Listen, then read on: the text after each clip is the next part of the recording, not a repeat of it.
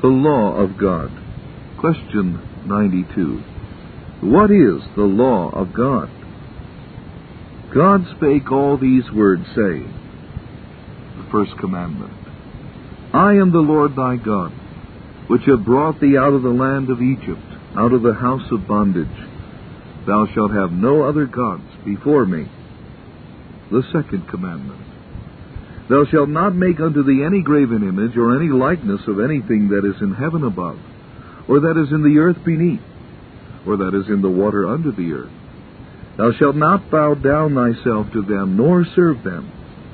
For I, the Lord thy God, am a jealous God, visiting the iniquity of the fathers upon the children unto the third and fourth generation of them that hate me, and showing mercy unto thousands of them that love me, and keep my commandments.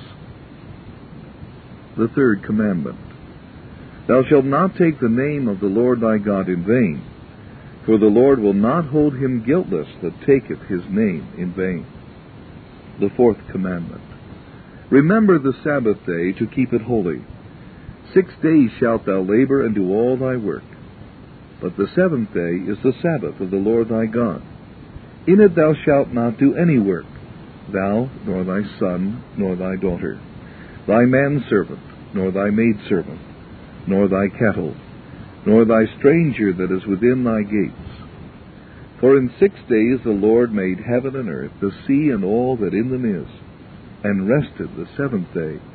Wherefore the Lord blessed the Sabbath day and hallowed it. The fifth commandment Honor thy father and thy mother, that thy days may be long upon the land which the Lord thy God giveth thee. The sixth commandment Thou shalt not kill. The seventh commandment Thou shalt not commit adultery. The eighth commandment Thou shalt not steal. The ninth commandment Thou shalt not bear false witness against thy neighbor. The tenth commandment Thou shalt not covet thy neighbor's house. Thou shalt not covet thy neighbor's wife, nor his manservant, nor his maidservant, nor his ox, nor his ass, nor anything that is thy neighbor's. Lord's Day 34. Question 93. How are these commandments divided? Into two tables, the first of which teaches in four commandments what duties we owe to God, the second in six, what duties we owe to our neighbor. Question 94. What does God require in the first commandment? that on peril of my soul's salvation I avoid and flee all idolatry, sorcery, enchantments, invocation of saints or other creatures, and that I rightly acknowledge the only true God, trust in Him alone, with all humility and patience, expect all good from Him only, and love, fear, and honor Him with my whole heart, so as rather to renounce all creatures than to do the least thing against his will. Question 95. What is idolatry? Idolatry is to conceive or have something else in which to place our trust instead of or besides the one true God who has revealed himself in his Word. Lord's Day 35 Question 96. What does God require in the second commandment? That we in no way make any image of God, nor worship Him in any other way than He has commanded us in His Word. Question 97. May we not make any image at all? God may not and cannot be imaged in any way. As for creatures, though they may indeed be imaged, yet God forbids the making or keeping of any likeness of them, either to worship them or to serve God by them. Question 98. But may not pictures be tolerated in churches as books for the people? No. For we should not be wiser than God, who will not have his people taught by dumb idols but by the lively preaching of his word. Lord's Day 36. Question 99. What is required in the third commandment? That we must not by cursing or by false swearing, nor yet by unnecessary oaths, profane or abuse the name of God, nor even by our silence and connivance be partakers of these horrible sins in others. And in summary, that we use the holy name of God in no other way than with fear and reverence, so that he might be rightly confessed and worshipped by us, and be glorified in all our words and works. Question 100. Is the profaning of God's name by swearing and cursing so grievous a sin that his wrath is kindled against those also who do not help as much as they can to hinder and forbid it? Yes, truly. For no sin is greater and more provoking to God than the profaning of his name. Wherefore he even commanded it to be punished with death. Lord's Day 37. Question 101. But may we swear reverently by the name of God? Yes when the magistrate requires it, or when it may be needful otherwise to maintain and promote fidelity and truth to the glory of God and our neighbor's good. For such an oath is grounded in God's Word, and therefore was rightly used by the saints in the Old and New Testaments. Question 102. May we swear by the saints or by any other creatures? No.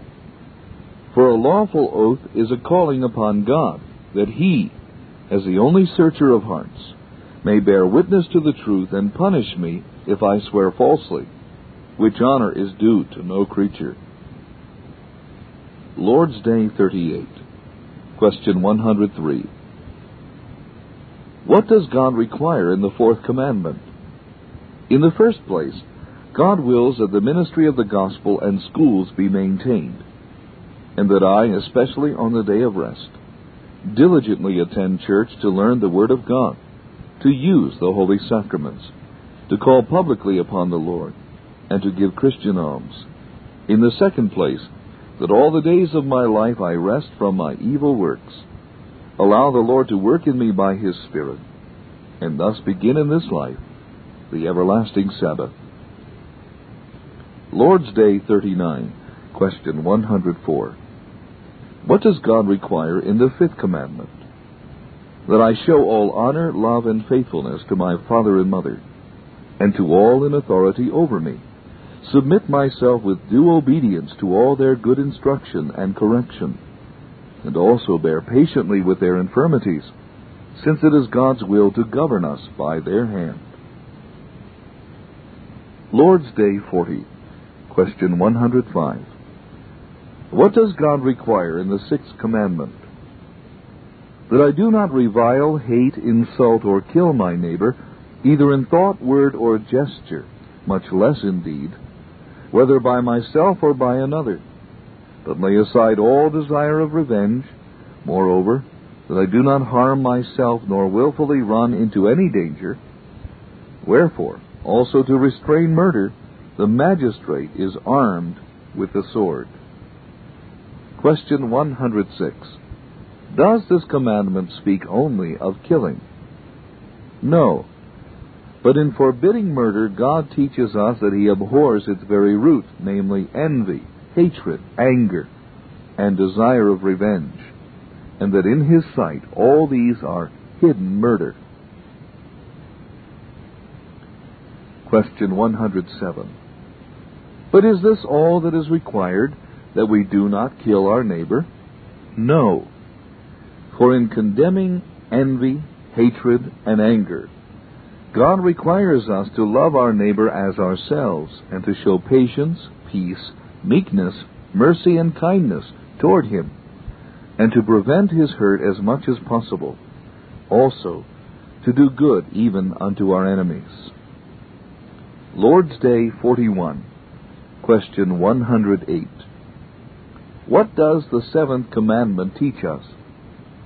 That all unchastity is accursed of God, and that we should therefore loathe it with our whole heart, and live chastely and modestly, whether in holy wedlock or in single life. Question 109. Does God forbid nothing more in this commandment than adultery and such gross sins?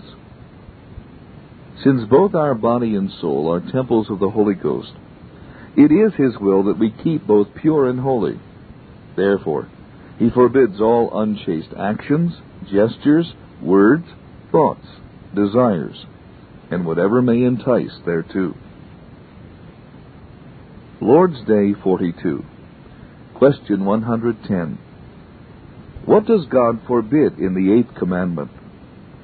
God forbids not only such theft and robbery as are punished by the government, but God views as theft also all wicked tricks and devices whereby we seek to get our neighbor's goods, whether by force or by deceit, such as unjust weights, lengths, measures, goods, coins, usury, or by any means forbidden of God, also all covetousness and the misuse and waste of his gifts. Question 111. But what does God require of you in this commandment? That I further my neighbor's good where I can and may, deal with him as I would have others deal with me, and labor faithfully, so that I may be able to help the poor in their need. Lord's Day 43. Question 112. What does the ninth commandment require? That I bear false witness against no one, twist no one's words, be no backbiter or slanderer, join in condemning no one unheard or rashly, but that on pain of God's heavy wrath I avoid all lying and deceit, as the very works of the devil, and that in matters of judgment and justice and in all other affairs I love, speak honestly, and confess the truth, also, in so far as I can, defend and promote my neighbor's good name. Lord's Day 44. Question 113. What does the tenth commandment require? That not even the least inclination or thought against any commandment of God ever enter our heart, but that with our whole heart we continually hate all sin and take pleasure in all righteousness. Question 114. Can those who are converted to God keep these commandments perfectly? No. But even the holiest men, while in this life, have only a small beginning of such obedience. Yet so that with earnest purpose they begin to live not only according to some, but according to all the commandments of God. Question 115. Why then does God so strictly enjoin the Ten Commandments upon us, since in this life no one can keep them? First, that as long as we live, we may learn more and more to know our sinful nature, and so the more earnestly seek forgiveness of sins and righteousness in Christ.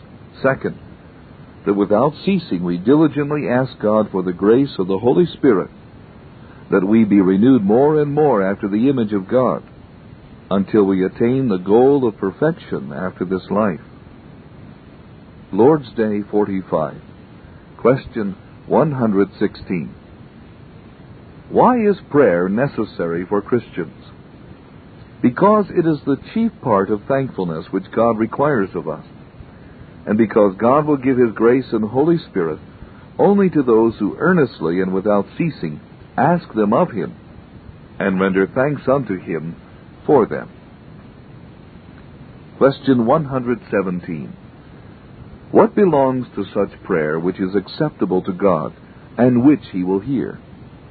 First, that with our whole heart we call only upon the one true God, who has revealed himself to us in his word, for all that he has commanded us to ask of him.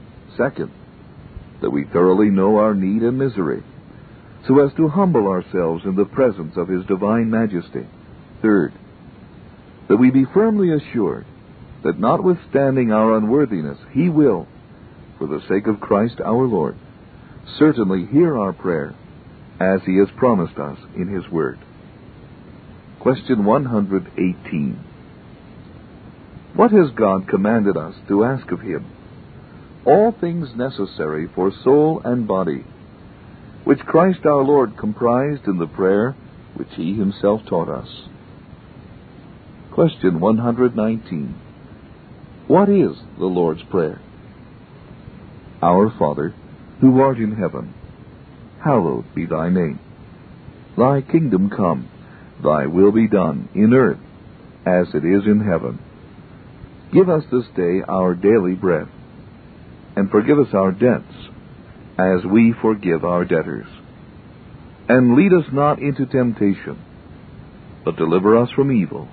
For thine is the kingdom, and the power, and the glory forever. Amen. Lord's Day 46. Question 120. Why did Christ command us to address God thus, our Father? To awaken in us at the very beginning of our prayer that childlike reverence for and trust in God, which are to be the ground of our prayer, namely, that God has become our Father through Christ, and will much less deny us what we ask of Him in faith than our parents refuse us earthly things. Question 121. Why is it added, Who art in heaven? That we might have no earthly thought of the heavenly majesty of God, and from His almighty power expect all things necessary for body and soul. Lord's Day 47. Question 122. What is the first petition? Hallowed be thy name. That is, grant us first rightly to know thee, and to hallow, magnify, and praise thee in all thy works, in which thy power, goodness, justice, mercy, and truth shine forth. And further, that we so order our whole life, our thoughts, words, and deeds, that thy name may not be blasphemed, but honored and praised on our account. Lord's Day 48. Question 123. What is the second petition? Thy kingdom come. That is, so govern us by thy word and spirit, that we submit ourselves to thee always more and more. Preserve and increase thy church. Destroy the works of the devil, every power that exalts itself against thee, and all wicked devices formed against thy holy word, until the fullness of thy kingdom come, wherein thou shalt be all in all. Lord's Day 49. Question 124. What is the third petition? Thy will be done in earth as it is in heaven.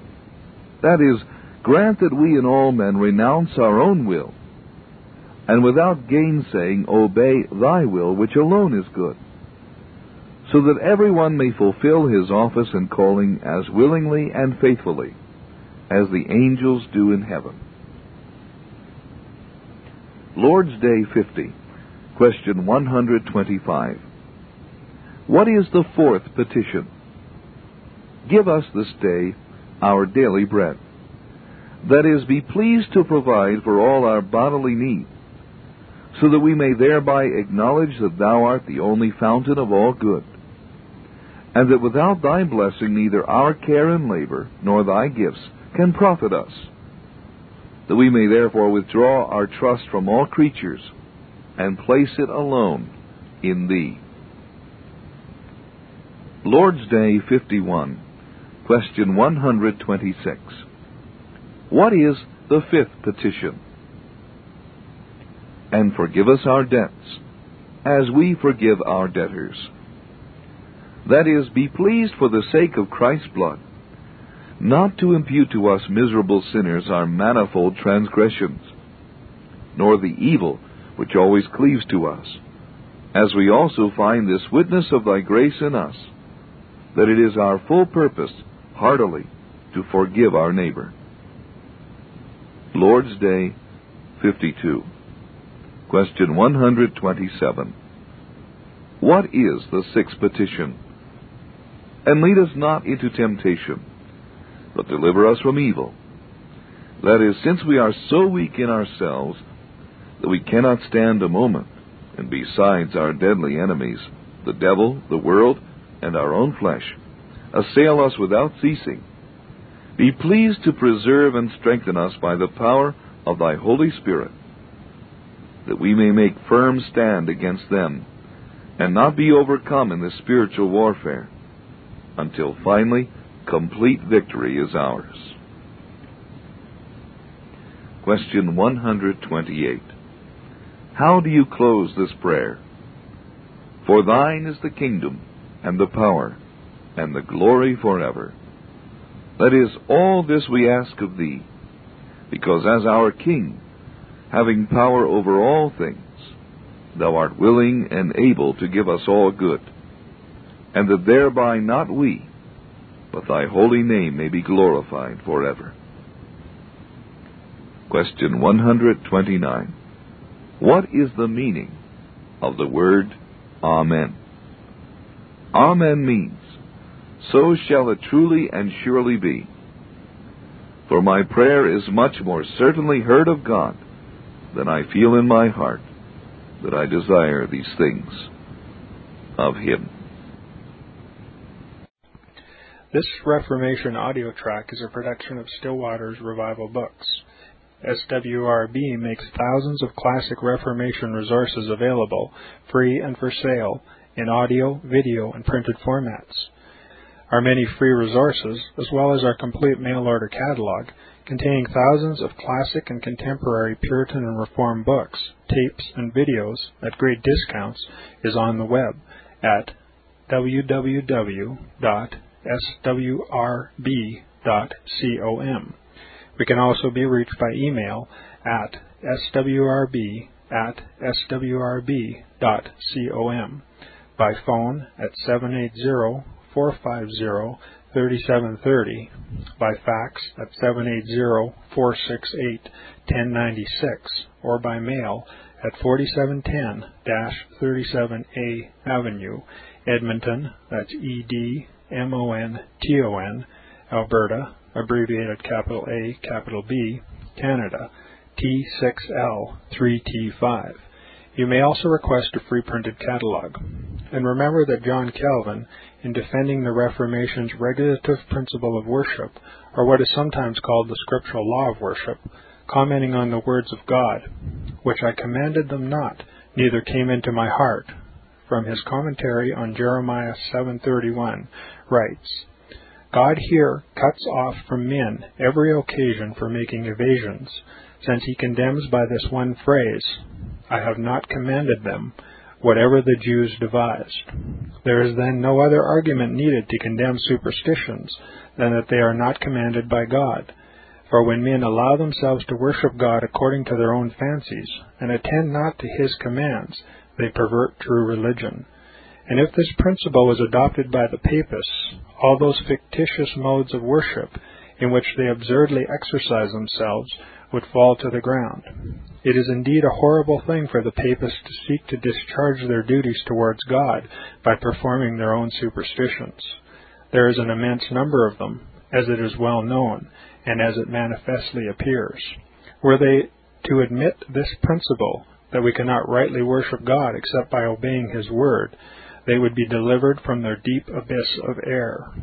The prophet's words, then, are very important when he says that God had commanded no such thing, and that it never came to his mind, as though he had said that men assume too much wisdom when they devise what he never required, nay, what he never knew.